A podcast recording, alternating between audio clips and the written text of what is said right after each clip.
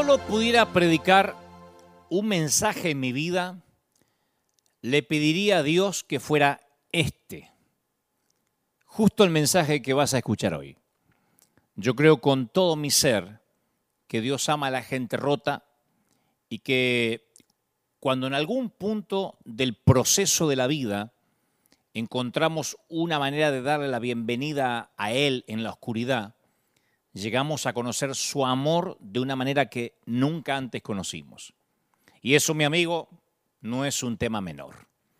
Cuando se vino abajo la fachada de religiosidad en la que había vivido por tantos años, yo comencé una nueva vida fuera de la seguridad de aquellas paredes religiosas. Y al principio ni siquiera se sentía seguro pero confieso que se sentía rico, ¿no? Se sentía auténtico.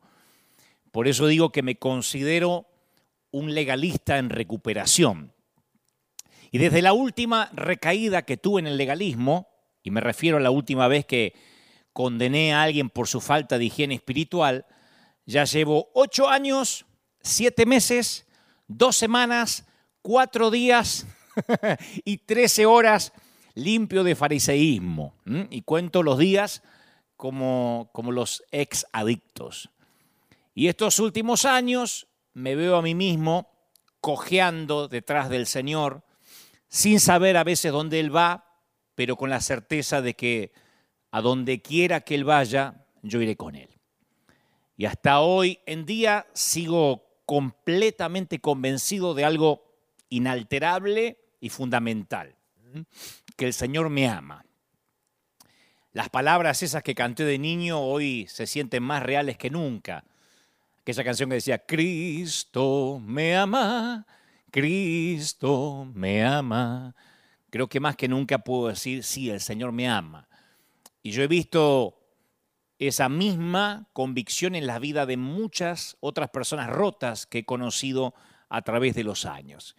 Y te digo que no cambiaría por nada la relación más profunda que yo he encontrado con Dios. Creo que la gente rota tampoco la cambiaría, ¿no? Gracias al dolor de estar rotos, tuvieron una conexión con el Señor que antes no tenían. A veces me gustaría decirte que en mi vida antes todo estaba mal y que ahora está todo bien, pero yo no puedo decir eso, no todavía.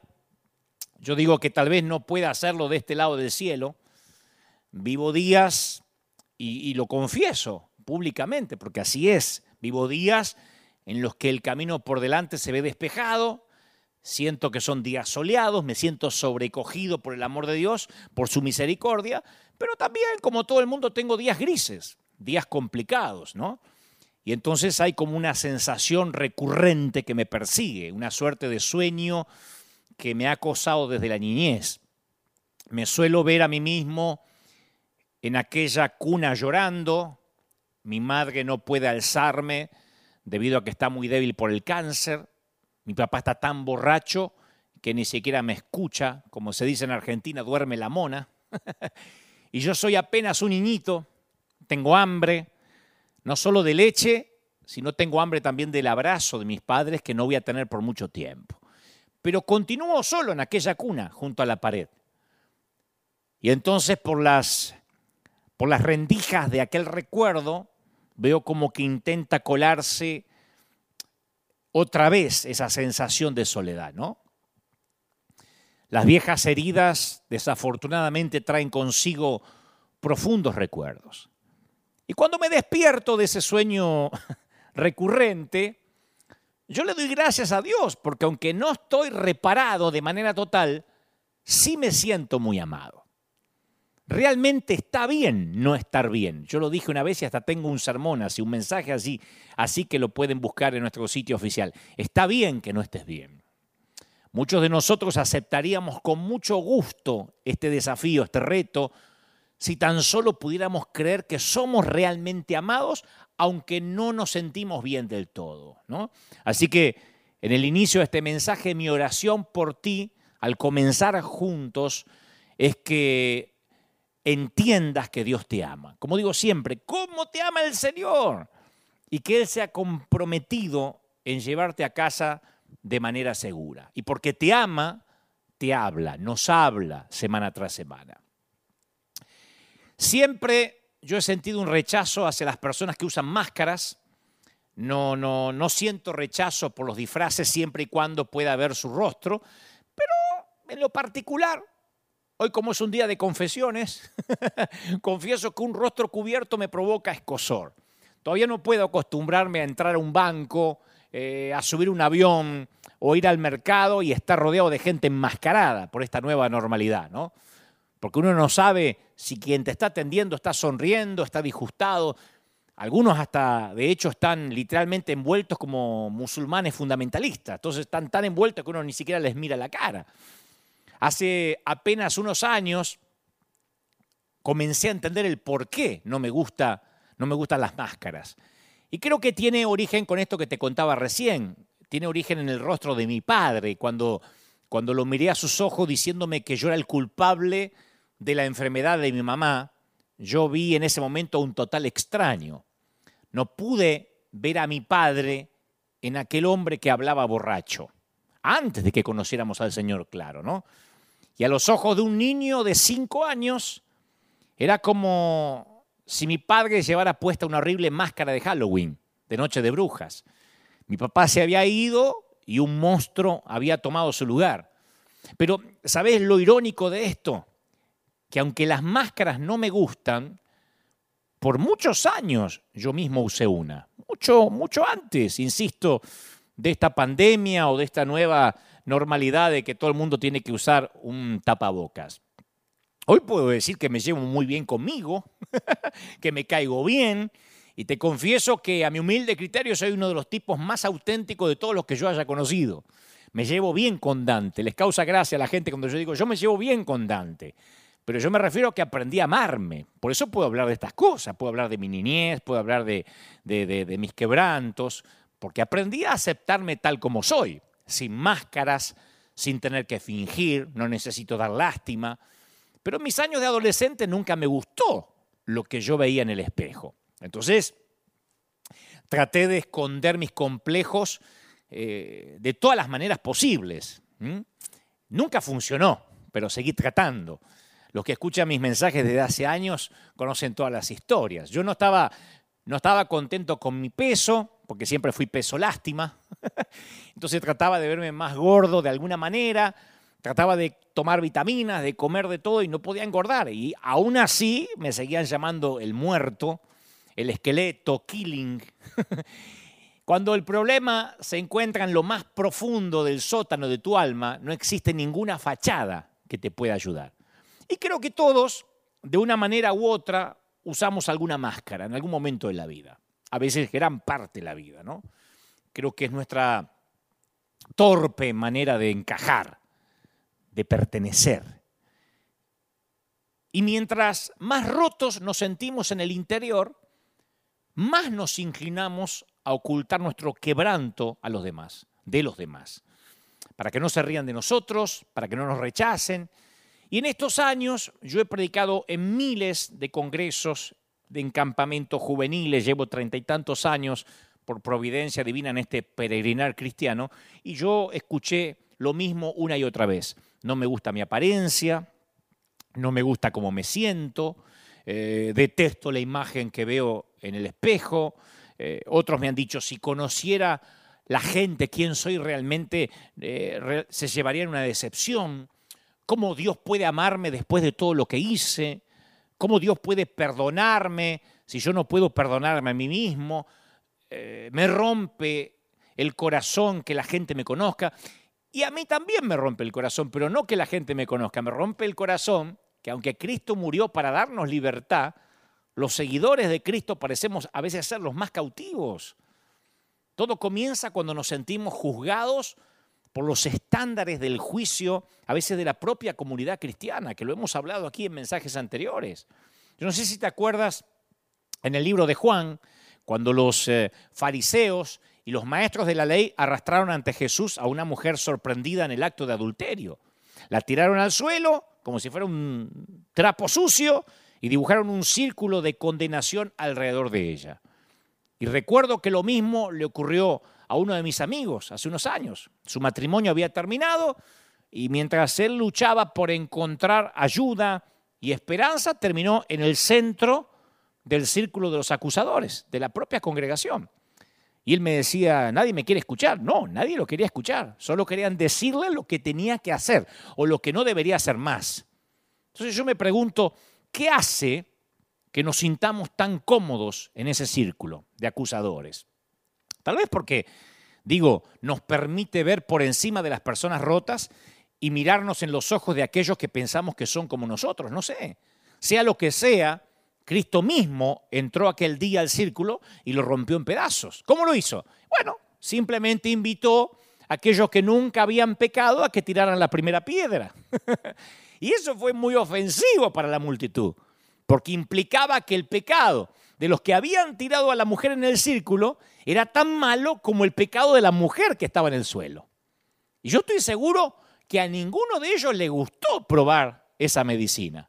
Así que fueron soltando las piedras una por una y se fueron sin hacer mucho ruido, con la cola entre las patas. y a mí me parece muy triste que nadie se acercara y se sentara al lado de esa mujer. Esa hubiese sido una buena conclusión, que alguien más se sentara al lado de esa mujer.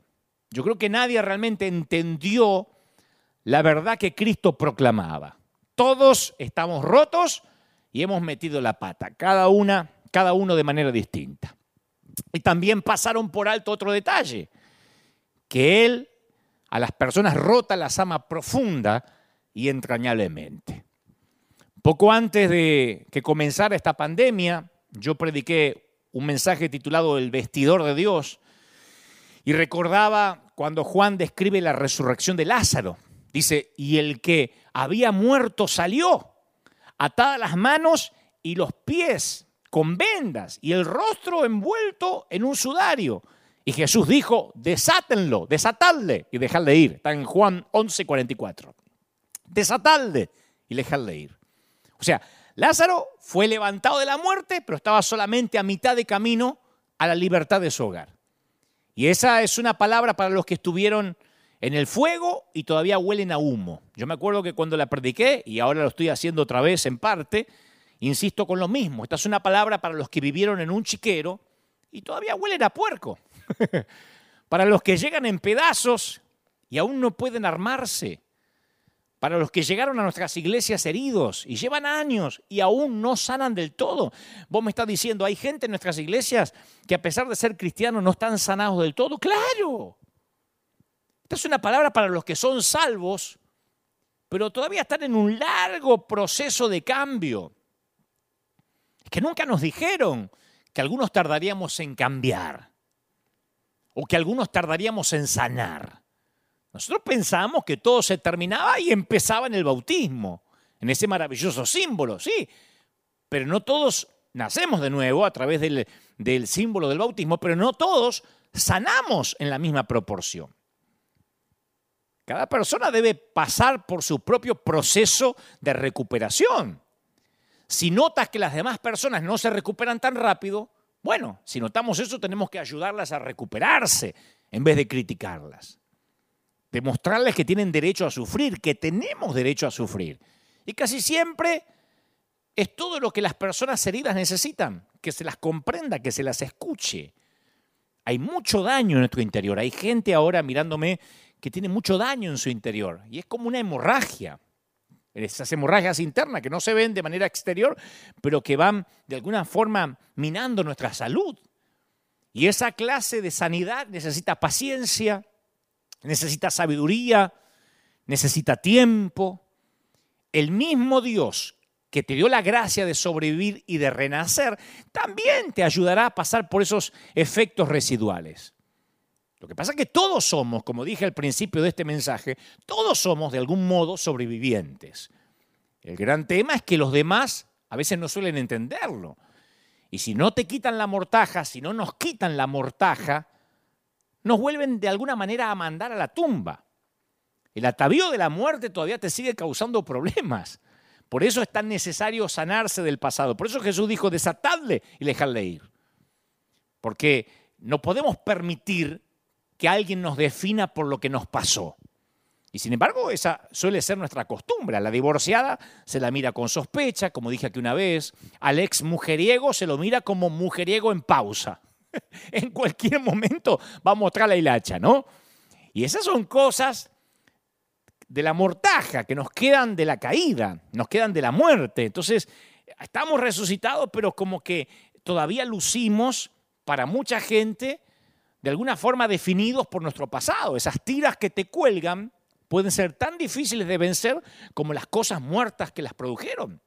Y hay que quitarlas para que tu mente se ajuste a la sanidad.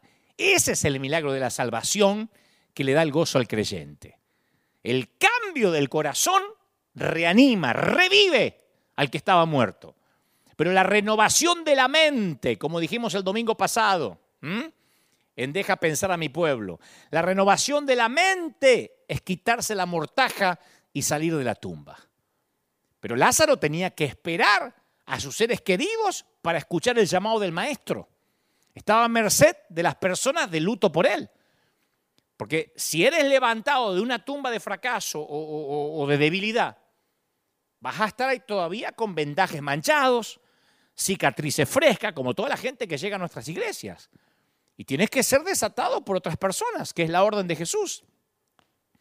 Uno podría suponer que una vez que Jesús llama a una persona para que deje su tumba, ya está, ya dejó el pasado. Y no es así, conforme las escrituras. Jesús tiene una orden más y no está dirigida al sepulcro o al que estuvo en su interior. Ni siquiera es la orden quiten la piedra. Estamos en otro nivel. La orden es desátenlo y déjelo ir. Entonces la iglesia debe poseer el suficiente valor para absolvernos para absolverte. El problema es que a veces se trata de un efecto dominó. El nuevo está fuera de su tumba todo atado, pero también lo está la iglesia como para quitarle la mortaja. Porque si gran parte de la iglesia sigue dentro de la culpa, de, la tumba, perdón, un fallido, de la culpa y de la tumba. Si gran parte de la iglesia sigue dentro de la tumba de la culpa y se empeña en aparentar, ¿cómo va a desatar a los demás? Por eso cuento siempre que cuando llega un artista secular a la iglesia, aquí han llegado varios, bueno, la religión no le quiere quitar las vendas hasta que no lo vea cantando una alabanza cristiana, si es un actor hasta que no lo veamos haciendo una película cristiana, y luego le pedimos frutos, los mismos que a veces nosotros no poseemos. Y le pedimos que predique en la tele en cada entrevista que le hagan, aunque quizás nosotros mismos no prediquemos ni al vecino. Y aún así, con todo, va a seguir con sus vendas en observación. Los miramos como diciendo, bueno, pero resucitó, pero vamos a dejarle las vendas hasta que dé frutos. y años atrás, yo siempre recuerdo que estaba de moda enseñarle a la, a la iglesia respecto a la, a la vestimenta modesta como, como signo externo de la santidad. Y mientras que el paciente estaba sentado en la cama, sonriente, y manteniendo una confesión positiva estábamos satisfechos. Pero básicamente no nos interesaba el hecho que debajo de esas sábanas o de esas vendas el paciente tenía hemorragia y estaba agonizando delante de nuestros ojos. Los recién salidos de su tumba de fracaso suelen ser rechazados por los mismos a los que recurren en busca de aceptación. Muchas personas de nuestras iglesias no resolvieron nunca las situaciones difíciles que los traumatizaron al comienzo de sus vidas y lo reflejan ahora en su vida adulta. Enterraron aquel dolor en su interior y lo consideraron una debilidad y no lo dicen más para que no lo juzguen, no cuentan. Un síntoma es un anuncio al cuerpo de que algo anda mal en la salud. Y los síntomas, adhiriéndose a las vidas, son señales que Lázaro puede ser que haya resucitado, pero aún no está libre de las vendas para caminar solo. ¿Me explico? Entonces la religión ha sido el calmante ingerido por la iglesia por mucho tiempo y es, y es el, efecto placebo que intenta tratar con el dolor mientras que esconde la causa de la enfermedad. Y en la iglesia hemos estado em, empeñados por años en esconder los problemas disminuyendo los síntomas. O sea, capaz que tu matrimonio es un desastre, pero no lo tienes que contar. Esconde el problema, sácate muchas fotos que parezcan felices. Capaz que estás luchando con tu orientación sexual, pero confiesa que no y si eres homosexual, cásate como si fueras heterosexual con alguien del sexo opuesto y disimula todo lo que puedas, pero no tienes que mostrar de que tienes un problema. Y cuidado, porque este fue el problema de la ley únicamente trató los síntomas y dejó que persistiera la gangrena. Romano 8.3 dice, porque lo que era imposible para la ley, por cuanto era débil por la carne, Dios, enviando a su Hijo en semejanza de carne de pecado, y a causa del pecado condenó al pecado de la carne. Pasa que parece que la iglesia estaba demasiado avergonzada con los síntomas como para ir a tratar el problema, el key de la cuestión. Y como iglesia hemos fallado porque tratamos, como dije una vez, de legislar moralidad a través del legalismo. Entonces tenemos que enfrentarnos con la realidad y mucha de nuestra gente está atada. Hay mucha gente que está envuelta en mortajas que apestan. Están atadas a problemas, a traumas. No hablo solo de pecado, hablo de traumas, de, de cicatrices, cuando Jesús quiso levantar a Lázaro, su hermana protestó y le dijo a Jesús, Señor, hiede ya, tiene mal olor. y yo te voy a decir algo, es simple. Cualquiera de nosotros que nos involucremos con un resucitado, un recién resucitado, vamos a sentir alguna incomodidad, algún aroma. No podemos tratar con gente rota y cuidarnos de no quedar pegado, de que no nos relacionen, ¿no? Y esto es para entendidos, no podemos hacer la gran Nicodemo. ¿No? No podemos, bueno, bueno, bueno, pero voy de noche para que no me descubran. No. Tocar el alma de los hombres nos va a ensuciar las manos. Y tu problema no va a ser perfumado, sino que vas a apestar en ocasiones. Entonces necesitamos desenredar a los Lázaros y dejarlos ir. Necesitamos buscarlos averiguar dónde están esos Lázaros atados a traumas, a, situaciones tensas y dejarlos libres. Desde el huerto Dios quiere saber, Adán, ¿dónde estás? ¿Sabes cuál es la respuesta? Están atrapados debajo del dolor de cosas sin resolver, debajo de amargos divorcios, de decisiones de la corte que no les permiten ver a sus hijos.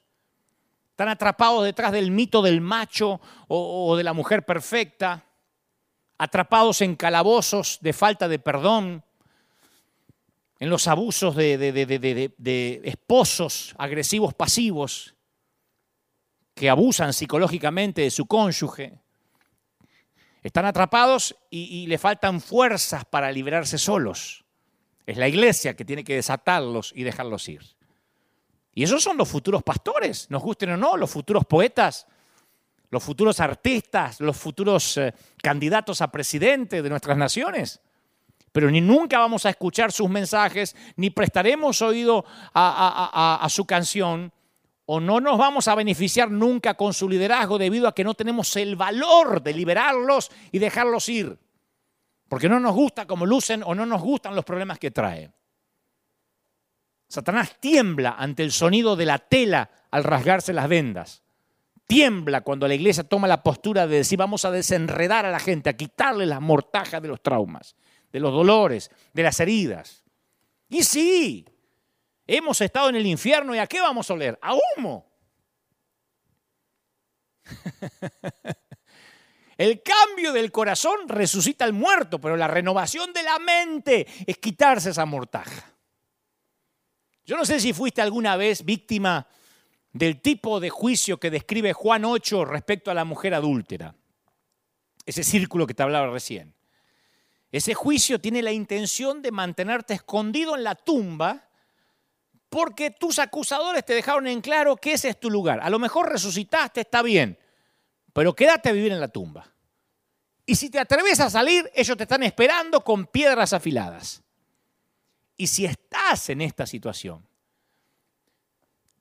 Permitime que te haga una sugerencia de parte del Señor que me envía. Tienes que abrir la puerta de la tumba lo suficiente como para admitir esta verdad. Tal como estás justo ahora, con todas tus luchas, con todos tus secretos, Con todas esas máscaras que te esconden del mundo, Dios te ama apasionadamente. Por eso empecé mi mensaje comentando mis heridas, comentando de otra vez que soy un, un hombre roto, un legalista en recuperación y por sobre todas las cosas que siento que Dios me ama. Él conoce tus cosas. Él ve tu dolor detrás de esa máscara. Y te invita a que te acerques a Él tal como estás. Exactamente como estás justo en este momento de quiebre. Esto no significa que vas a seguir roto. Significa que la iglesia nos ha dicho, la religión, no, primero cambia, si no, no entres. Y Dios dice, no, tienes que tener el valor para acercarte tal como estás. Y eso es posible que no le agrade a alguna de las personas de tu entorno. Y como te dije, es posible que tampoco huelas bien. Es posible que huelas a humo o a chiquero, porque seamos realistas. Te has estado escondiendo en esa tumba húmeda por mucho tiempo, mucho tiempo. Y resucitaste hace años cuando conociste al Señor, pero el tema es que no cambiaste el domicilio. Y sigues viviendo en esa tumba porque a pesar de que el Señor te resucitó, la iglesia no quiso quitarte las vendas. Tu mortaja te recuerda que esta es tu jurisdicción. Nosotros vemos el asunto de escondernos en la tumba como algo muy natural, o por lo menos bastante natural, sin embargo no lo es. Las escrituras describen en Génesis que con el viento de la tarde, Génesis 3, 8, con el viento de la tarde, el hombre y su esposa oyeron que Dios eh, iba y venía por el jardín. Así que corrieron a esconderse entre los árboles. ¿Se acuerdan? En ese momento, ya en ese momento, el inicio de la humanidad, Adán y Eva hicieron algo que ningún otro ser humano había hecho antes. Se escondieron. Ellos nunca habían escuchado la palabra esconderse. Esa palabra no formaba parte de su vocabulario. Porque esconderse significaba engaño, el pretender que no eran lo que realmente eran. Y no había máscaras en la humanidad, ¿eh? Hasta ese momento. Ahí nació The Mask. Pero ellos tampoco conocían las palabras engaño o simular o pretender o fingir. Todo lo que habían conocido durante su existencia era la alegría de estar vivos, de ser amados, de ser valorados, valorados por su creador y valorados mutuamente. ¿Puedes imaginar cómo debió sentirse dar un paseo con Dios a la tarde, día tras día? Porque dice que Dios paseaba con ellos. Digo, ¿qué se habrá sentido? Tal vez, no sé, año tras año, no tenemos manera de saberlo cuánto tiempo fue. Pero de repente la perfecta primavera termina y llega el crudo invierno y todo se acaba. El paraíso les cerró las puertas a Adán y Eva. Y la serpiente les dijo que al comer serían abiertos sus ojos. Vuestros ojos serán abiertos. Qué declaración fuerte, ¿no? Le dijo la serpiente, sabe Dios que el día que comas de ese fruto serán abiertos vuestros ojos y seréis como Dios, sabiendo el mal y el bien. Bueno, todo no era mentira, porque la primera parte de la declaración del tentador era cierta. Los ojos le fueron abiertos. El tema es que vieron. ¿Sabes qué vieron? Su desnudez. Vieron su culpa. Vieron sus, sus, sus seres rotos, miserables. Y ahí descubren una nueva emoción. La vergüenza nunca les había afectado hasta la fecha, hasta ese momento. La diferencia entre la culpa y la vergüenza es clara, aunque se parecen, parece que son primas, pero culpa y vergüenza tienen diferencias. Nos sentimos culpables por lo que hacemos, pero nos sentimos avergonzados por lo que somos. Si hiciste algo malo, tratas de arreglarlo o no. Puedes pedir perdón, disculpas, tratar de restituir, uno llega a la iglesia y dice, hice esto malo, hice lo otro, yo era borracho, yo le pegaba a mi mujer, eh, yo era, no sé, eh, drogadicto, qué sé yo. Uno puede restituir, arrepentirse, pero si en lo profundo de tu alma llegas a la iglesia y todavía crees que hay algo malo contigo, ¿qué puedes hacer con eso? Uno puede cambiar lo que hizo, pero ¿cómo se siente? Entonces la mayoría de las veces cuando la gente habla de la vergüenza en estos días, hablan como algo que hay que evitar a toda costa. Nos da la impresión que si simplemente pudiéramos eliminar la vergüenza del mundo estaríamos mucho mejor. Y la Biblia usa muchas palabras, tanto en hebreo como en, griego, para describir varios aspectos de lo que llamamos vergüenza. En muchos pasajes, ustedes deben recordar, gente como el rey David le dice a Dios, no sea yo, no sea yo avergonzado, en el Salmo 25, no sea yo avergonzado, ¿no? O por el contrario, sean avergonzados mis enemigos, los impíos, Salmo 31, 17. Sean avergonzados los impíos. Claro, a nadie le gusta sentir vergüenza, que se avergüencen aquellos. Nadie quiere sentirse humillado ni desacreditado. Y la gloriosa promesa del Evangelio es que aquellos que depositan su fe en Cristo serán liberados para siempre de toda vergüenza y su sombra. Y yo voy al Nuevo Testamento y veo que en varias ocasiones declara que aquel que confía en Dios no será qué? Avergonzado. Así que cuando en el cielo algún día nos paremos delante de Dios, nunca más vamos a sentir vergüenza. Si somos muy flacos, si somos muy gordos, si te cuelga la papada, si tenés trasero, si te falta, si sacaste la cola del abuelo, no se terminó la vergüenza. Pero claro, todavía no llegamos allá a casa. En este planeta caído, aparentemente algo de vergüenza todavía tiene propósito. Escucha, antes de que Adán y Eva desobedecieran a Dios en el huerto del Edén, la vergüenza no tenía lugar en sus corazones. ¿Estamos de acuerdo? Convengamos que ahí la vergüenza era un sentimiento nuevo, una emoción nueva que vino por el pecado, ¿no? Por lo tanto, la Biblia dice que estaban ambos desnudos y Adán y Eva no se avergonzaban antes de la caída. Génesis 2.25. No se avergonzaban. Estaban desnudos. No. Ah, ¿Por qué se iban a avergonzar? Disfrutaban de una relación perfecta, libre, sin manchas para con Dios y entre ellos. No tenían secretos. no tenían password en ninguna parte. No había nada que esconder. No había celos. Nada que lamentar. Una vez que desobedecieron a Dios, la vergüenza encontró las condiciones perfectas para crecer dentro de sus corazones, igual que los yuyos o, o la maleza, se dice, la maleza en un jardín descuidado. Y hemos estado tratando de erradicar esa maleza desde entonces hasta hoy. Así que convengamos que la vergüenza es mala, ¿correcto? Está bien. Pero tal vez no del todo. Ese es mi punto. Porque yo me encuentro, la Biblia hay que leerla completa, no podemos sacar la parte que más nos conviene y, editarla, ¿no? Entonces yo voy a las escrituras y encuentro versículos como, por ejemplo, en el Salmo 83, 16, donde Asaf le hace a Dios una petición sorprendente con respecto a unas personas a las que él consideraba sus enemigos. Él dice, llénalos de vergüenza, escribió. Y a mí me parece lógico. Uno siempre quiere que el enemigo pase vergüenza. ya vas a pasar vergüenza. Pero después agrega algo que a mí me desconcierta. Dice, para que te reconozcan como Dios. ¿Eh? Yo no me esperaba algo así. ¿Cómo vergüenza para que te reconozcan como Dios? Parece que en un mundo herido por desobediencia, la vergüenza o cierta vergüenza juega un papel en los propósitos redentores de Dios. Lo que trato de decir es que el Señor se propone usar la vergüenza para acercarnos a Él, donde podemos vivir realmente cerca de Él, libres de la vergüenza. ¿Tiene sentido?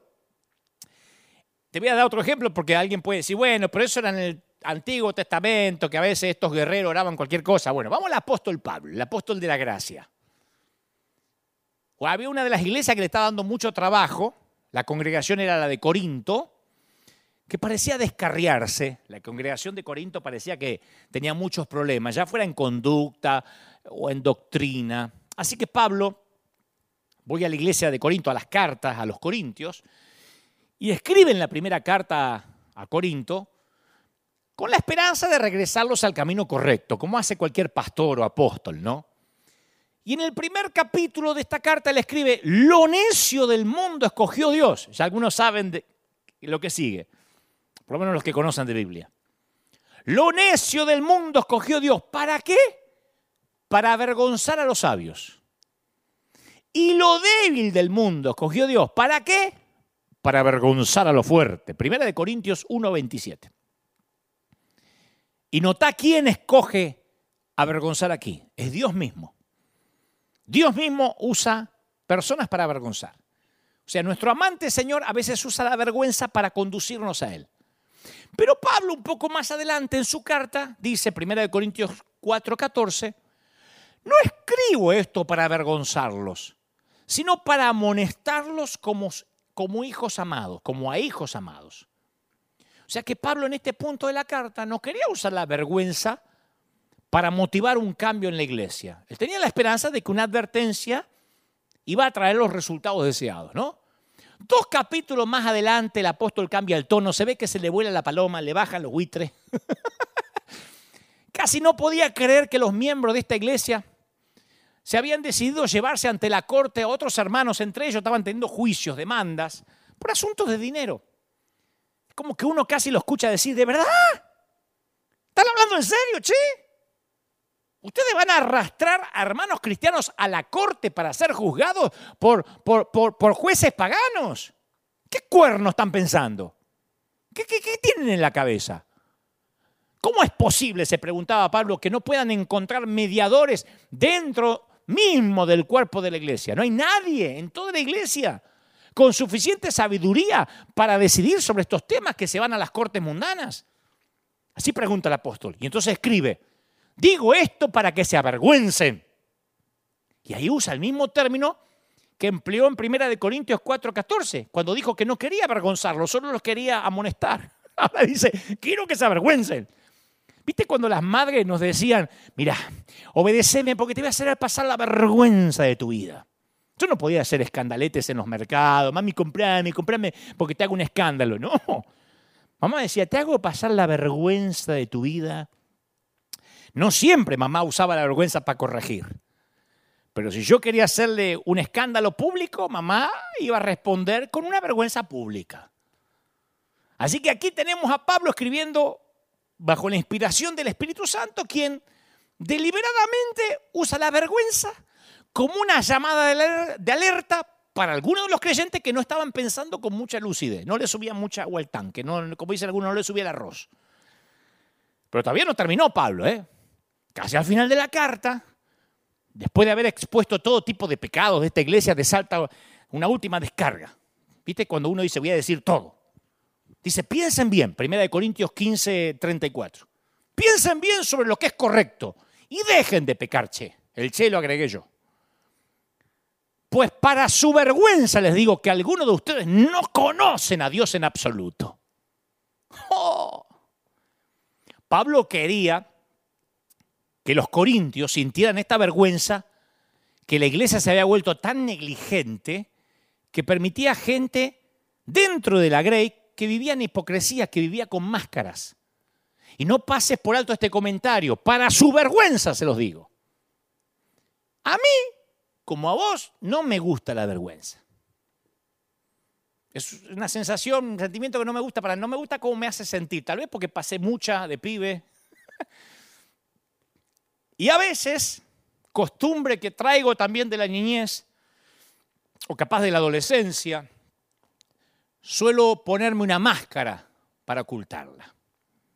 Y sin embargo, aparentemente a veces la vergüenza, descubro en las escrituras, puede ser una herramienta en las manos del Espíritu Santo para que nos quitemos las máscaras y tener una relación más profunda con Él. El tema es a quién le tenemos vergüenza. Si uno tiene vergüenza de lo que hizo ante Dios, uno corre hacia Él, con vergüenza y arrepentimiento. Si uno tiene vergüenza del que dirá ante la gente, uno empieza a usar máscaras. Hay una gran autora que ella explica que la vergüenza y el colesterol se parecen mucho. Yo no me olvidé nunca más el ejemplo.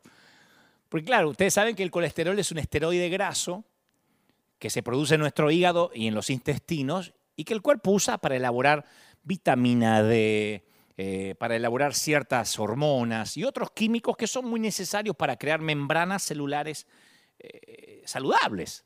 No podemos vivir sin, sin el colesterol.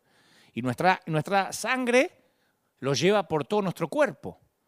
Pero no obstante, los doctores dicen que tenemos un colesterol bueno y un colesterol malo. No estoy inventando nada nuevo, todo el mundo lo sabe, creo, ¿no? El colesterol bueno nos mantiene saludables porque protege nuestro sistema cardiovascular. El colesterol malo tiende a obstruir nuestras arterias y allana el camino para los ataques al corazón. Ahora, ¿por qué la vergüenza y el colesterol tendrían algo en común? Bueno, por dos razones. Primero, porque también la vergüenza, como el colesterol, llega a nuestras vidas de dos formas. Una buena, hay una vergüenza buena y hay una vergüenza mala. Y la segunda cosa que tienen en común es que la mala, así como en el colesterol, tiende a superar y aplastar la buena. El colesterol malo tiende a superar y aplastar por lo, general el colesterol, por lo general el colesterol bueno y la vergüenza mala tiende a aplastar la vergüenza buena. Yo conozco mucha gente que lleva una gran carga de vergüenza sobre sus cuerpos cansados. Y viven en vergüenza si es que a eso se le puede llamar vivir. Y esa misma vergüenza y culpa los entierra más profundo que una lombriz de tierra. Y en la gran mayoría de los casos están viviendo con una vergüenza mala. Y esa vergüenza mala los hace vivir con máscaras. Hay mucha gente en nuestras congregaciones con vergüenza. Y para que eh, el legalismo, la religión, los otros hermanos no los critiquen, ocultan la vergüenza con una máscara.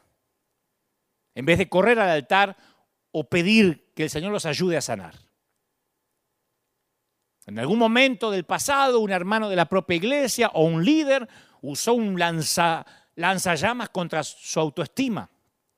Hay gente acá que escribe en las redes y me dice, sí, a mí me lo hicieron. Te habrán dicho, seguro algo malo habrás hecho para que Dios esté actuando así contigo. Y casi siempre, como en el caso de los amigos de Job, no culpan al atacante, a Satanás, sino a la víctima. ¿Y sabés cómo te sentís? Como se deben sentir las mujeres violadas o abusadas que van a la comisaría a hacer una denuncia y el policía machista le dice, eh, pero usted no se habrá vestido de manera provocativa, ¿no? Como diciendo, la culpa es tuya. Si te violaron es porque sos muy violable. Una locura. Así nos sentimos cuando queremos contar un problema y te dicen, y, pero algo habrás hecho, algún pecado oculto tendrás. O sea, que encima que estoy dolido, encima que me está yendo mal, la culpa no es de Satanás, sino que es mía. Eso es ponerte una piedra de molino a tu cuello y tirarte al río. Llegás con todo lo roto, lo quebrantado que puedes estar y el hermano o el líder te dice, y, pero algo habrás hecho. ¿No tendrás algo oculto? Yo conocí a un líder que llegaba a la casa de la gente y le decía, y esta enfermedad debe ser porque debe tener alguna virgencita escondida por acá, ¿no tendrá algún ídolo? Y una hermana dijo una vez, yo guardo las muelas de los dientitos de leche de mi hijo. No eran muelas, de dientitos de leche que se le caen. ¿Se acuerdan cuando las guardamos para el ratón Pérez? Ahora hay tanta pobreza en algunos sitios que ni el ratón pasa. Y entonces le dijo el pastor, ahí está el pecado, está guardando huesos. Hasta que no tire eso, el Señor no la va a sanar.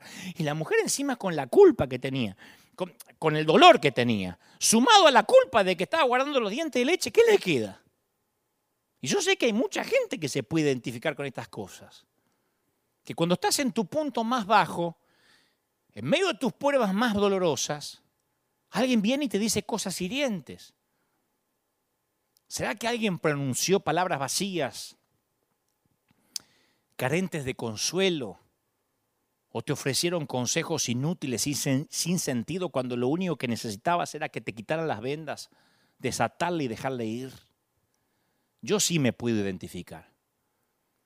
Porque cuando yo me sentí devastado muchas veces en mi peregrinar cristiano, yo no pude creer, y no lo hablo con dolor, porque si yo tuviera dolor, o cuando hablo de dolor hablo de rencor. Si yo tuviera rencor no lo podría predicar, porque yo no traigo nada tras este lugar tras un púlpito si no lo tengo resuelto primero con el Señor, porque entonces estaría hablando por la herida. Yo hablo cuando ya me pude sanar, cuando ya no me afecta. Cuando yo más me sentía devastado, yo no podía creer la embestida de llamadas telefónicas, de cartas llenas de odio que recibí de personas de la propia iglesia donde yo me congregaba. Algunos parecía que tenían la obligación de dejarme saber lo desilusionado que estaban conmigo. Me tengo que preocupar porque estoy desilusionado. Hay gente que hay gente que le toma mucho tiempo admitir que necesita ayuda. Hay mucha gente acá que me está mirando y dice, a mí me cuesta mucho abrirme. Y cuando finalmente necesitas, te, te decidís a buscar ayuda, cuando decís, está bien, voy a intentar buscar esa ayuda, a veces lo que recibís es condenación. Uno no, no se olvida esas palabras, tiene que haber algún tipo de pecado en tu vida. O, mmm, ¿no será que te falta fe? Ay, cómo duele eso. ¿Sabes lo que tener un ser querido ahí en la cama? Que hace noches enteras que no puedes dormir seguido ocho horas porque vivís orando y te hiciste todos los ayunos habido por haber. Y viene algo y dice, a lo mejor te falta fe. Decís, Señor, o te lo lleva o te lo mando. Va a haber otro muerto y no va a ser necesariamente el que esté en la cama, ¿eh? O que te dicen, como me han dicho a mí muchas veces, sos una vergüenza para el ministerio. Oh.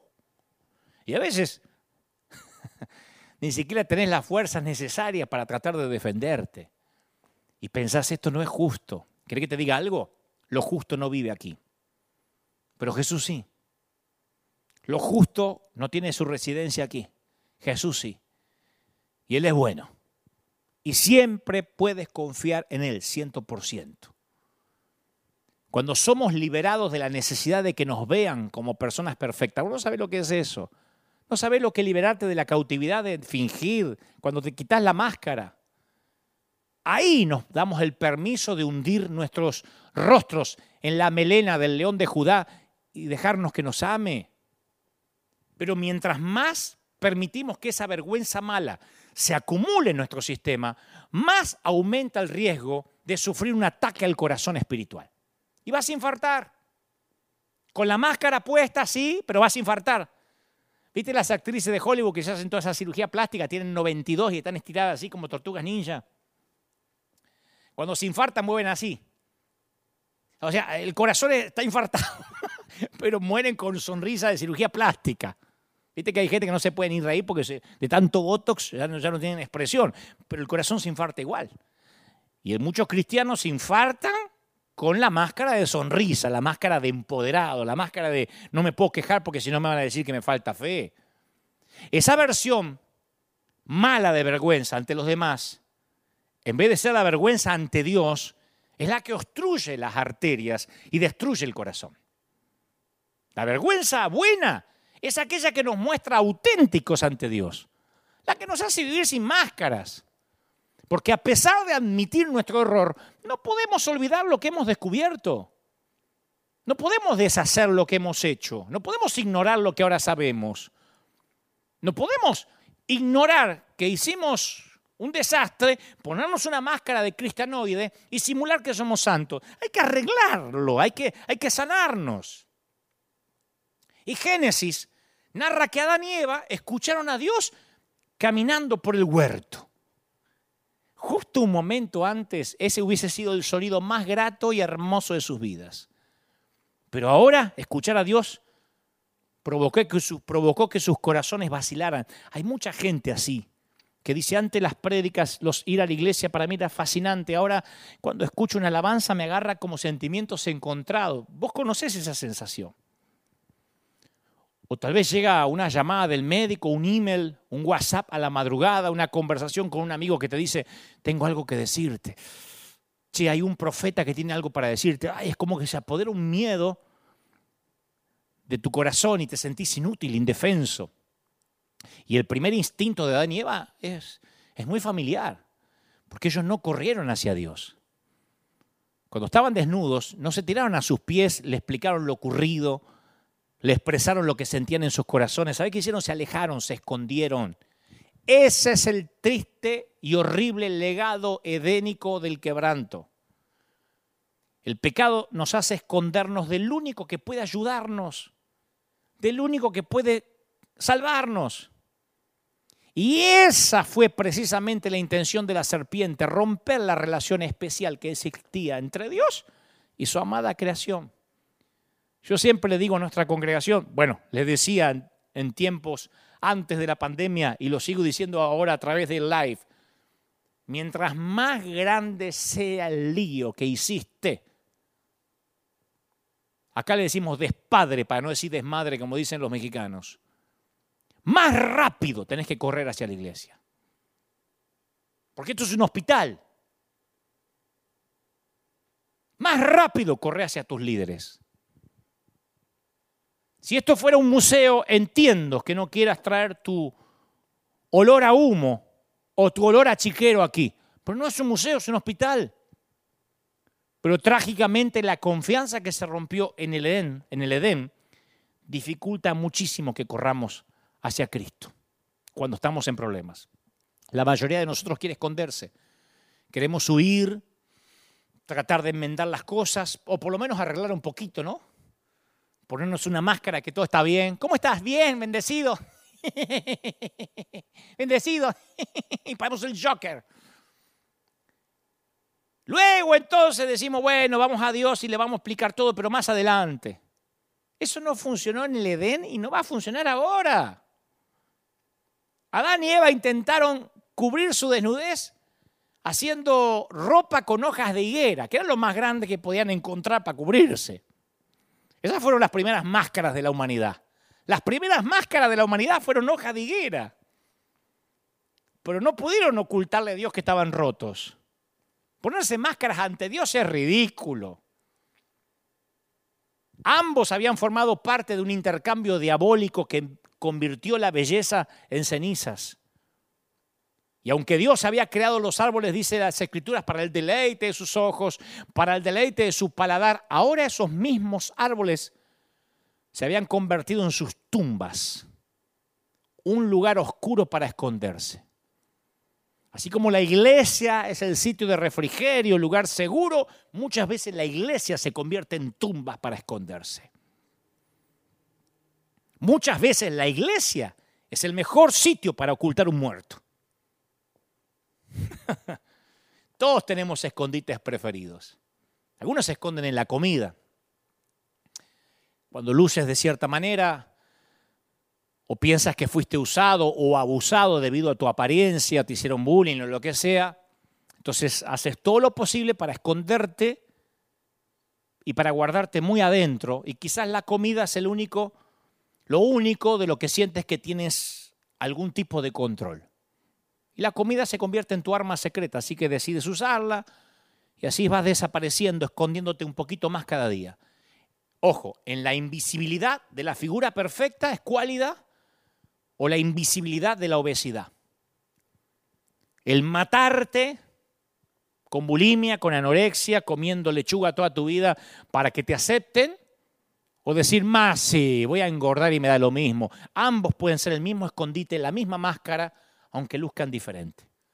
Ambos están escondiendo una vida rota.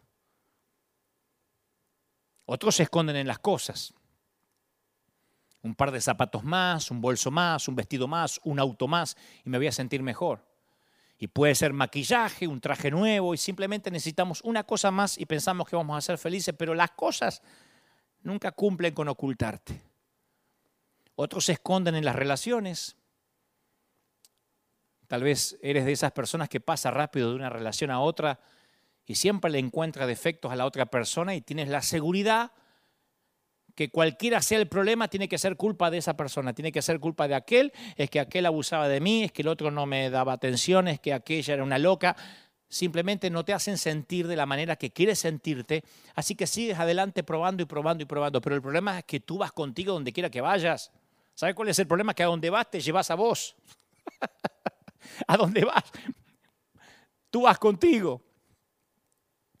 Otros se esconden en la iglesia, en el ministerio, porque insisto, la iglesia, el templo es un sitio. El, servir a Dios, el servir a Dios es un buen escondite para gente rota. Ese fue el escondite que yo escogí. Yo me pude haber escondido en la comida, porque yo era peso lástima. Me pude haber escondido en las cosas, pero era muy pobre como para comprar cosas. Me pude haber escondido en las relaciones, me pude haber escondido en un montón de cosas, pero yo me escondí en el servir a Dios durante mucho tiempo, porque yo parecía estar ahí para todo el mundo, pero no dejaba que vieran mi yo real. Mi máscara por muchos años era servir a Dios, llenar la agenda. Me gustaba esa frase, uy, bueno, sabes, me explotó el ministerio, no me paran de invitar. Y era verdad, pero para mí era una máscara. El predicar o servir a Dios no siempre es un ministerio, a veces es un narcótico, una adicción, una máscara, principalmente si no estamos sanos. Muchas veces el servir a Dios está enredado con nuestros egos. Predicar o ser líder en la iglesia es una prisión de máxima seguridad de la cual no hay escapatoria y muy pocos salen ilesos. ¿eh? Es una droga más peligrosa que la heroína. Porque la heroína, la cocaína, los estupefacientes, hay gente que te trata de ayudar. Pero el servir a Dios apoya en tu adicción. De hecho, te están continuamente diciendo que tienes que seguir. Le dices al pastor, no, no puedo, o al líder, estoy mal. Sirva al Señor, no deje de servir porque lo voy a quitar del liderazgo. Entonces uno sigue. Y los que predicamos, si no aceptamos una invitación, nos acusan que es falto de humildad. Entonces muchos predicadores, por años hemos vivido con el terror de pensar que algún día nadie nos va a invitar a predicar, que nos van a olvidar. Estamos como esos actores, viste, que le dieron un Oscar al reconocimiento y después se sienten morir. Nosotros ni Oscar tenemos.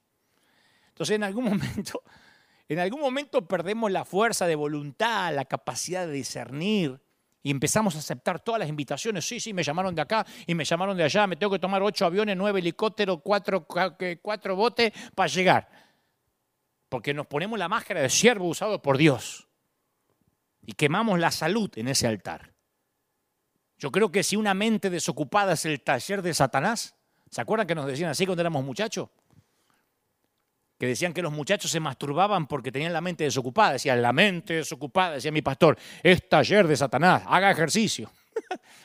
Yo pienso que una mente extenuada es la usina del demonio. Y claro, nos escondemos de mil maneras distintas. Yo solo mencioné unas pocas. Tal vez escogiste un lugar diferente, un método diferente, una tumba diferente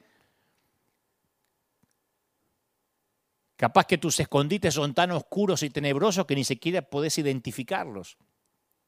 Y aún así Dios nos pregunta a todos los que nos estamos escondiendo lo mismo que le preguntó a Adán y Eva. ¿Dónde estás tú? Génesis 3.9. ¿Dónde estás? Adán. Adán. ¿Dónde te escondiste? ¿Dónde estás? La Biblia no da la inflexión de la voz del Señor cuando llamó a Adán. Pero yo no creo que eso no acusatorio, como, ¿dónde rayo te metiste? No creo. Pienso que la voz sonó triste. ¡Adán! Y se me ocurre pensar, conociendo a Dios, que la pregunta estaba impregnada de gracia. El Señor nos preguntó, ¿por qué te estás escondiendo? Le preguntó, ¿dónde estás? ¿Notas la diferencia? Si Dios hubiese preguntado por qué, habría empujado a Adán y Eva más adentro del huerto y habría acentuado la vergüenza que ya sentían. Así que le preguntó, ¿dónde? ¿Dónde? Es una invitación a salir fuera del escondite. El Señor no te pregunta, ¿en cuál máscara, en qué máscara te ocultas? No. ¿Cuál es la que te pones? Él te dice, ¿dónde estás? ¿Dónde está tu yo real? Tampoco te dice, ¿por qué te pusiste una máscara? ¿Dónde está tu yo real? ¿Cuál es tu autenticidad? Ese era el corazón de Dios hacia Adán y Eva y es su corazón para cada uno de nosotros hoy en día. A mí me parece muy revelador que Adán contestó a la, a la pregunta que Dios le hizo con una respuesta diferente porque él contestó como, como, como si Dios le hubiese preguntado por qué se había escondido. Él le está diciendo al Señor, ¿dónde estás? Le está diciendo Dios. Y él responde, ¿por qué se escondió? Dice, oí tu voz en el huerto, tuve miedo porque estaba desnudo y me escondí. Yo oí tu voz, tuve miedo y me escondí. ¿No, no, te asombra? ¿No te, no, te, ¿No te asombra que la vergüenza que trae el pecado a veces tiene una voz más convincente que la del Dios mismo? Y te lo digo por experiencia, ¿eh? Porque muchas veces Dios me pregunta, ¿dónde, Dante? Y yo contesto, ¿por qué? Parte del reto de nuestra condición como seres humanos rotos es entrenar nuestros corazones para que escuchen el amor de Dios por encima de la vergüenza. Y sin embargo, el quebranto tiene muchos disfraces. Y con el paso de los años nos hemos vuelto muy diestros en tratar de aparentar que somos otra cosa.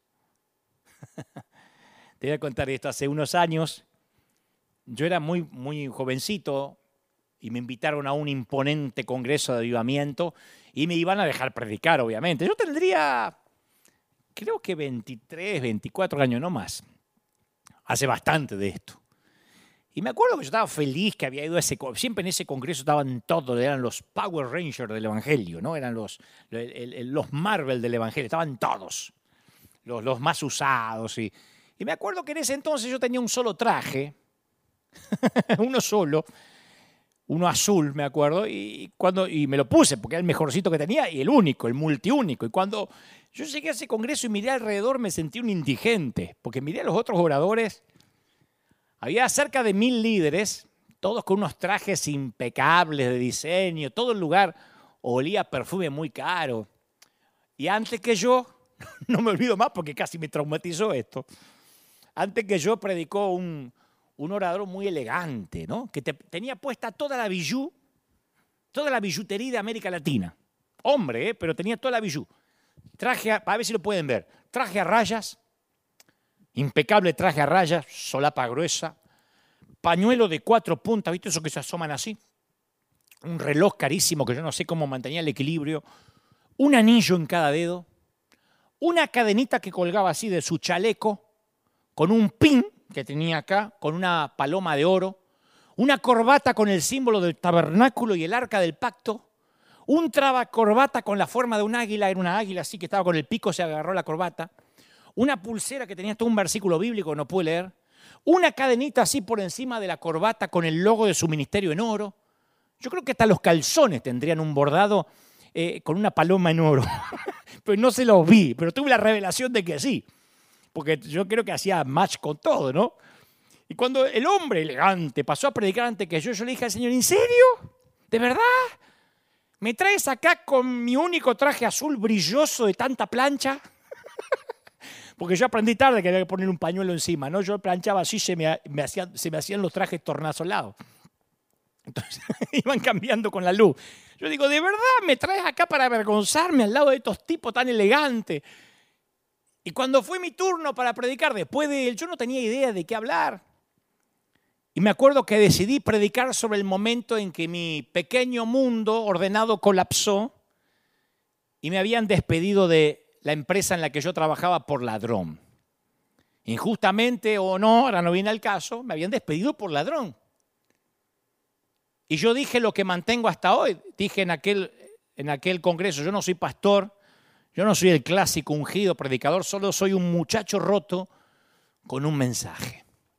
Por eso me da risa los que a veces hasta el día de hoy pierden tiempo denunciándome, Dante no es un verdadero pastor como si hubiesen descubierto la pólvora. Yo lo dije toda la vida. Entonces me acuerdo que un silencio profundo inundó el santuario porque ninguno de los predicadores ahí fue invitado a hablar de sus fracasos, todos fueron invitados a motivar. Y yo no tenía idea qué estaban sintiendo, qué estaban pensando, pero yo empecé a contar todo, desde mi soledad en la cunita, mi papá borracho, mi mamá enferma de cáncer, todo lo que había vivido y, cómo Dios había usado mis momentos de quebranto para llevarme hasta ahí, ¿no? Y cuando terminé de hablar, ese predicador que estaba vestido así todo, too much, que había hablado antes que yo, se me acerca a la hora del almuerzo. Y lo veo que está lagrimeando. Y me cuenta que se sentía muy solo. Nunca me voy a olvidar, porque yo era un muchachito y él era un señor, un usado por Dios, ya tenía mucha popularidad. Me cuenta que su estima estaba hecha a pedazos. Me confesó que se estaba divorciando que sus hijos no querían verlo. Me dijo, a veces me paso noches enteras llorando en las habitaciones de los hoteles. Me contó que por eso vivía viajando para predicar a cuanto congreso lo invitaran, porque me dijo, cuando yo salgo a las naciones, al menos tengo un poco de honra, la honra que no tengo en casa. Yo no sé por qué me lo contó, tal vez el Espíritu Santo lo hizo que, que, que, empatizara o que conectara, ¿no? Yo no tenía idea que alguien pudiera empacar su dolor tan hermosamente. No sabía que también fabricaban máscaras tan elegantes para los predicadores. Hasta ese entonces no lo sabía, ¿no? Y mientras veía correr las lágrimas por sus, por sus mejillas, yo lo vi como un niñito inseguro, asustado. Me di cuenta que todo el botox del mundo, que los trajes de diseño, los pines de oro, los anillos en cada dedo, el águila agarrando el cadenita, no puede ocultar el dolor.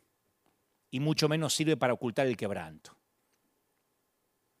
En la superficie, el ministerio de este hombre parecía perfecto. Y yo estoy seguro que muchos en aquel congreso, como yo, lo envidiamos cuando lo vimos predicar.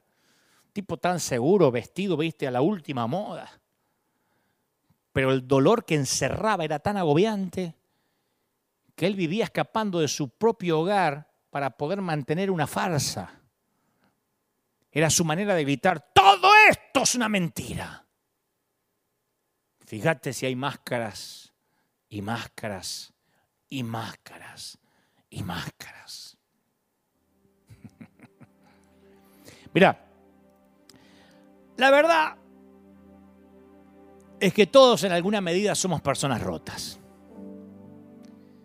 Cuando nuestro amoroso padre vio el patético intento de Adán y Eva por cubrirse, le dijo, no, eso no es suficiente. Y la Biblia dice, y Jehová Dios hizo al hombre y a su mujer túnicas de pieles y los vistió. Génesis 3:21. Otra que Giorgio Armani, Christian Dior, Hugo Boss, el mejor sastre. Él los vistió. Ya no tienes que esconderte. Él te ama tal cual eres. Mi querido, ojalá que cuando la pandemia termine, vuelvas a la iglesia sin máscaras. Dios te ve cual eres, no tienes que pretender estar bien. Y si en tu iglesia no aceptan que llegues quebrado, será la hora de buscar otra. Cristo es nuestra justicia y después de todo, si podemos ser seres humanos, reales, amados y libres, vamos a disfrutar lo que nos queda de existencia de este lado del sol. No tienes que negar la verdad porque el Señor lo sabe todo. Yo estoy tan agradecido de vivir sin máscaras. Digo, Tal vez no viva completamente sin máscara. Yo diría casi sin máscara, porque, como, como dije al inicio del mensaje, aún Dios no terminó de repararme. Pero sé que me voy a sacar las últimas máscaras que me quedan en las próximas temporadas, en la próxima seguro. Mi vida se divide por temporadas. Yo sé que las últimas se van a caer. Y sabes, el quitarme la máscara me libró del peor de los temores, principalmente si estás en este en estos negocios del reino. Me libró del temor de los que los demás digan de mí. ¿No sabés lo que es eso? ¿Sabés lo que es vivir sin que te importe el que dirán en las redes? El qué dirán de tu testimonio, porque viste que nuestro ambiente está, a ver, hay que dar el testimonio. No, quieren chumear. Viste que en nuestro ambiente se usa mucho eso, es que hay que dar testimonio. A ver, ¿por qué no muestra a su familia? ¿Por qué no dice a dónde va? ¿Por qué no muestra el auto que maneja? ¿Por qué es testimonio? La gente lo que quiere es excusa para juzgar, para medirte, para hallarte falto. que uparsin. Pesado ha sido un balanza y ha sido hallado falto. ¿Sabes qué lindo que es vivir sin miedo a abrirme? sin miedo a ser vulnerable. No tengo miedo de que me conozcan tal cual soy. Entonces sale alguien por ahí y dice, ese no es pastor. Sí, ¿cuál es? Pero este es un payaso, sí, señor payaso. Es maravilloso que no te importe. Por, mucho tiempo nos tragamos una versión diluida y filtrada de la fe cristiana. Una fe que solo trataba de nosotros Una fe que reclama que la vida siempre va a resultar bien. Una que promete familias dignas de una fotografía perfecta en Instagram, de cuentas de banco con fondos, de buenos diagnósticos cada vez que nos hacemos un chequeo médico general. Pero esa no es la vida cristiana normal que describe la Biblia. Jesús le dijo a sus amigos, a sus discípulos, que aquí en la tierra el mundo los odiarían por culpa de él. Les digo que esperaran todo tipo de pruebas y tribulaciones. Les digo que estas cosas, les digo que estas cosas van a pasar para que estén unidos y sean felices de verdad, pero tengan valor, porque yo he vencido a los poderes que gobiernan este mundo. Lucas 16, 33. La verdad es que vivimos en un mundo roto y nosotros mismos estamos rotos desde el principio. Entonces podemos intentar ocultar nuestro quebrantamiento y huir de él. Podemos negar nuestro quebrantamiento y resistirlo o podemos aceptar nuestro propio quebrantamiento y traérselo a Dios. Si nos humillamos y le traemos nuestro quebrantamiento, nos vamos a maravillar con lo que Dios puede hacer con gente rota. Dios usa cosas rotas. Se necesita romper el terreno para cosechar. Nubes rotas para tener lluvia. Granos rotos para hacer pan. Pan roto para producir carbohidratos. Es del cofre roto del alabastro de donde sale el perfume. Es Pedro llorando amargamente quien regresa con una vida y un poder mucho mayor que el anterior. Y sabes, el estar rotos cambia lo que es más importante para nosotros. Antes de estar rotos valorábamos las cosas, una casa nueva, un buen trabajo, una buena reputación en la iglesia, una cuenta bancaria, un cuerpo saludable, una familia feliz. Pero después de una temporada de sufrimiento, no es que estas cosas pierdan importancia, pero se deslizan por la montaña de escombros y llegan justo al lugar, al punto, muy por debajo de la cima. Nada que proteger, nada que perder. Las personas rotas no tenemos nada que proteger, nada que perder. Somos inmunes a las críticas. No tememos al sufrimiento porque hemos decidido usarlo para que Dios nos abrace. No tenemos miedo a los hombres porque sabemos que el que vive en nuestro interior es mayor que el que se nos pone enfrente. No tenemos miedo a la muerte porque sabemos quién nos espera del otro lado. Y el estar roto nos cambia. Y algún día en el cielo, cuando ya no esté roto, seguiré adorando a mi Señor. Las temporadas cambian, el clima cambia, el viento cambia. Tienes el deber de quitarte la máscara y dejarte vestir por Dios. Zacarías 3:3 dice, y Josué estaba vestido de vestiduras viles y estaba delante del ángel. Y el ángel mandó delante de él diciendo, quítale esas vestiduras viles. Mira que he quitado tu pecado y te he puesto ropas de gala. Dicen que el hábito no hace al monje. No sé si es cierto, pero sé que pueden cambiarse de ropa. Puedes entrar al vestidor de una manera y salir vestido de otra. Escucha, hijo pródigo, el Padre confecciona trajes nuevos para ti. Ponte las vestiduras del Padre y no, las máscaras que los demás te dicen que uses. Josué cambió las vestiduras mientras rodeaban ángeles. Lázaro se sacó la mortaja delante de la familia. Bartimeo dejó su capa al borde del camino. Sea donde sea que te tengas que sacar esa máscara y ese disfraz sin sentido de hipocresía, sácatelo. Y luego, te propongo que te sumes a los legalistas anónimos, un grupo muy secreto, cuya única condición de ingreso es reconocer que usaste máscaras durante mucho tiempo. Y te propongo que a partir de hoy cuente los días en que logras mantenerte limpio, sin máscara, sin legalismo, sin hipocresías. Y entonces, solo entonces serás un legalista más en recuperación. Y podrás decir como yo, que desde la última recaída en el legalismo, y me refiero a la última vez que usé una máscara intentando agradar a los religiosos y condenando vidas ajenas, llevo ocho años, siete meses, dos semanas, cuatro días y catorce horas limpio de fariseísmo y cuento los días como los ex adictos. ¿Hay temporada de abstinencia? Sí. La tentación más grande en la iglesia es fingir y ponerte máscara. Así que abstinencia tengo, pero sé que estoy venciendo y sé que vas a vencer. Padre, gracias. Gracias por la gente que me mira del otro lado. Gracias por los que en este momento, Señor, están recibiendo esta palabra, están siendo libres Gracias porque no quiero agregar ni una tilde ni una jota. Lo que creo es la revelación para este tu pueblo. Gracias, Señor, por nuestra gente, por River, por los que miran de otras partes del mundo. Gracias, Señor, porque hoy tú nos haces libres de la cautividad mental, porque las máscaras se caen, porque la gracia del Señor nos bendice, porque nos eleva, porque nos llena y porque sé que mucha gente hoy está recibiéndote en su corazón como Salvador, como sanador y restaurador. Lo creo, lo confieso en el nombre del Padre, del Hijo y del Espíritu Santo. Amén y amén. Que Dios te bendiga, que haga resplandecer su rostro sobre ti.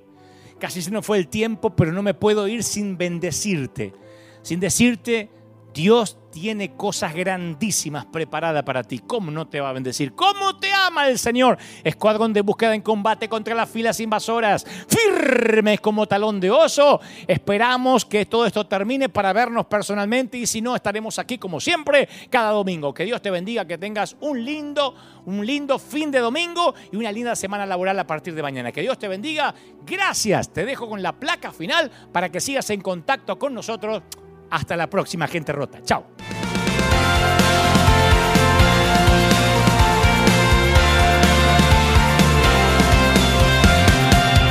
Apareciste una noche de soledad, abandonado y perdido te reconocí. Tu voz diciéndome no temas, yo estoy aquí. El Padre me envió por ti. Y me curaste las heridas, me sanaste mi Jesús. Todas mis cargas las dejaste allí en la cruz. Algo tan grande no lo puedo comprender. Oigo tu dulce voz diciéndome una y otra vez. Oh, oh, oh, oh. eres bienvenido, eres amado